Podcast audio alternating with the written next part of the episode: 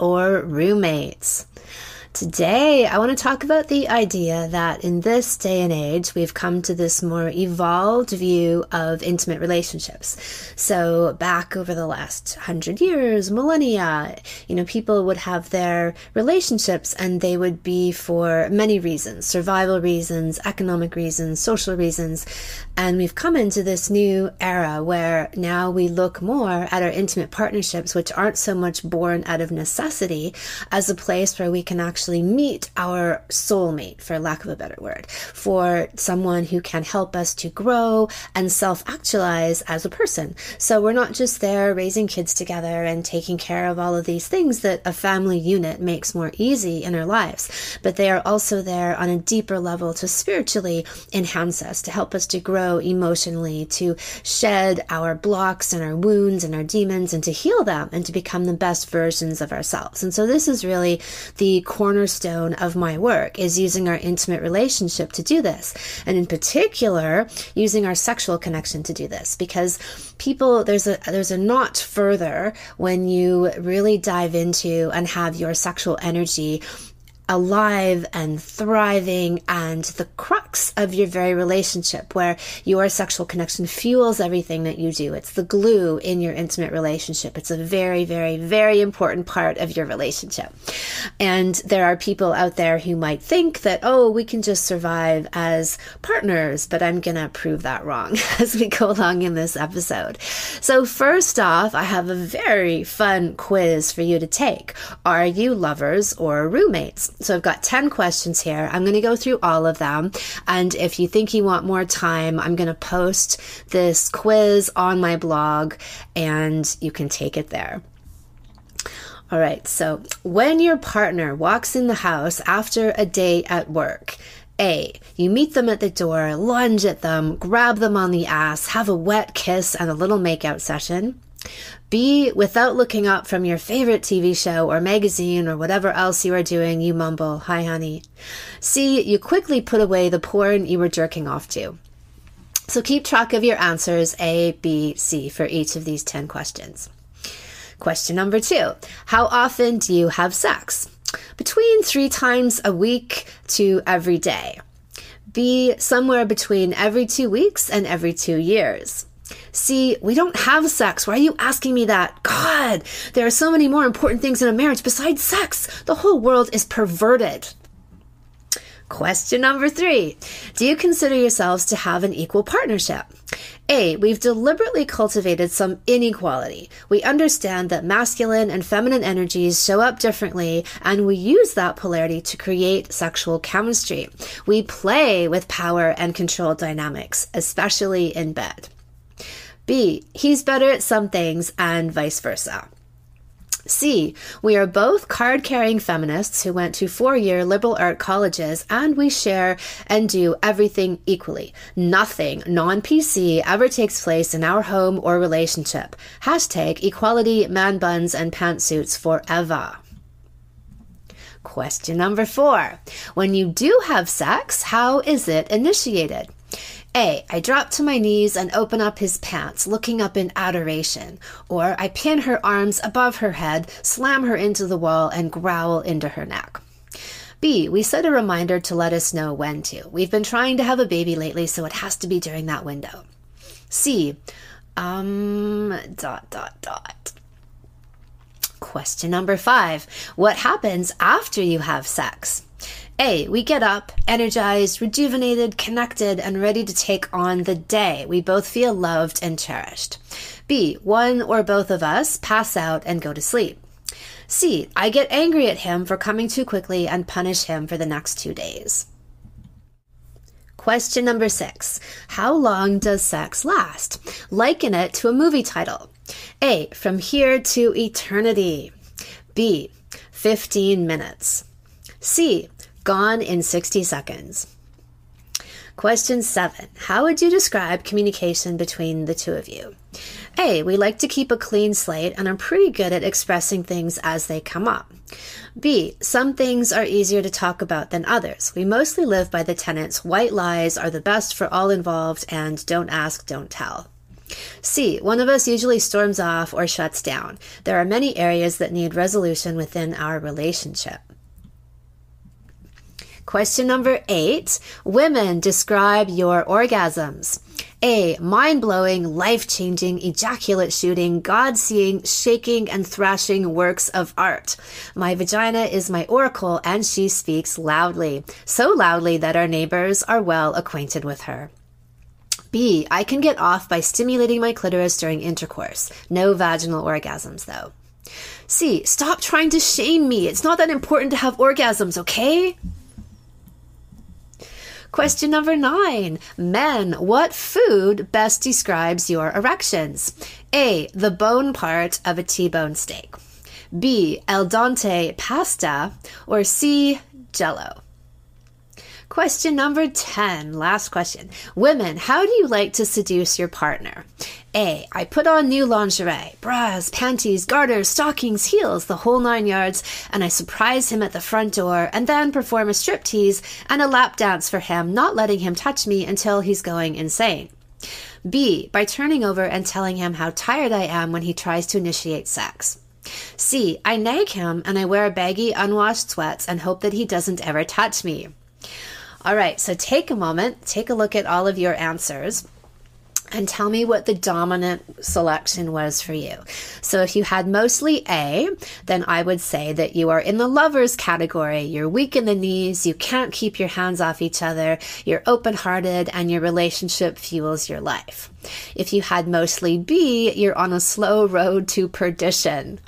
And if it was mostly C, then you're in the roommate category. You'll be losing sexual and other organs due to mysterious ailments and lack of use. You're operating at a deficiency in your overall life because you are not tapping into the magnificent power of your passionate sexual love.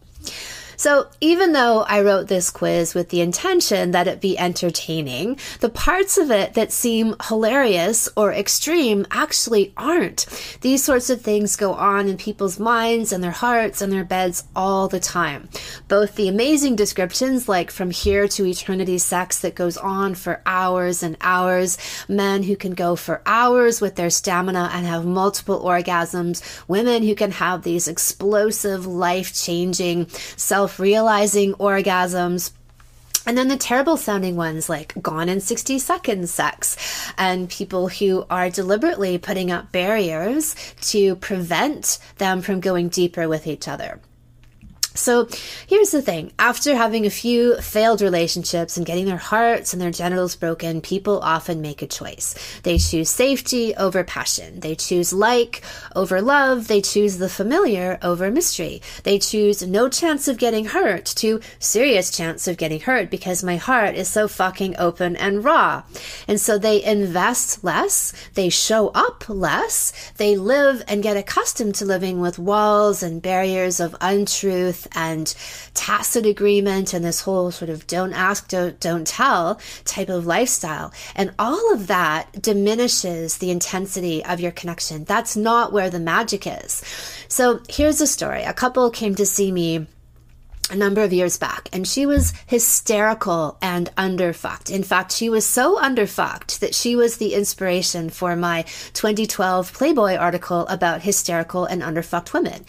And this is actually, it's in the DSM as a medical condition where women who aren't having enough sex start to demonstrate all of these symptoms of fukme or underfuckia, which is the Anami terminology for being seriously underfucked. And everything from depression irritability, um, anger, and then these extreme displays of um, mood changes. So, in one conversation, when I first did my intake session with this woman over the phone, or when she first spoke to me about working together, she went from crying to laughing to then kind of to being really angry, like all in one call. And I was like, what is and then it, the word came into my head hysterical. And then i remembered that the root word latin word hysteria actually means uneasy womb. And so 2000 years ago in the time of galen and hippocrates they talked about the idea of a woman who was not being pleasured and stimulated enough and it made her womb uneasy and it went wandering all over her body and created these symptoms. And we still see this today. I talk about the tragedy of the underfucked woman and I have an amazing video on YouTube, the sexual, no, the epidemic of sexually unfulfilled females. So check that out. It's a PSA announcement for people suffering from this condition. So that was the woman. And the guy was very effeminate, very sensitive, a very lovely guy overall, but no oomph, you know, and there was no passion between the two of them. And they actually hadn't had sex for about two years. And yet they were wanting to make a baby. And so they had to face this very serious problem that they were going to have to have sex to do this. So this wasn't a part of their arrangement. They had basically fallen into each other as friends and carried on that way in their you know connection together. But they didn't carry on working with me because all of this was just too confronting for them. And they didn't because obviously to look at that stuff would mean that either they'd have to go their separate ways or do a lot of very deep intense work together to clear this blockage all of these things that were pre- preventing them from having that deeper level of connection as raw open-hearted fuck me right now lovers rather than just roommates who work together so well as buddies buddies and partners. So um, anyway, I guess they did have sex at least once because they did have this baby, and it was probably very difficult for them and a wild sacrifice, but they soldiered on and they did it. And she had a hell pregnancy, and she had a long and painful birth, and now several years later, she's still posting about how bad her postpartum depression is. And then they eventually broke up, like six or seven years into it, they just broke up. So the way that I look at it, and this is through years of experience and observation, is that all of these symptoms are the outcry of their not having this true authentic, powerful sexual love connection. So her pregnancy ends up being symptomatic, having all of these challenges. She has a horrendous, very difficult birth. She's had incredible postpartum depression. All of these things are indications that the internal connection between the two of them is amiss. And I knew that because I had this inside information about it. So the the absolute truth of this is that if you aren't tapping into the power of your sexual energy, you are operating at a huge deficiency. And this starts to then spread out into every other aspect of your lives. And because people are so ignorant about the power and they've been so suppressed about the truth of the power of sexual energy, they don't make the connection, right? It's very, very easy to deny that and not think there's any relationship between the state state of your relationship and your overall life and all of the effects that it has on the outside, not just the fact that you two aren't very connected. And the points, the purpose of the relationship is to generate the energy to sustain and rejuvenate your lives. So literally the sexual, creative, procreative energy of your connection is there to revitalize and infuse every other part of your life with incredible amounts of power and juice.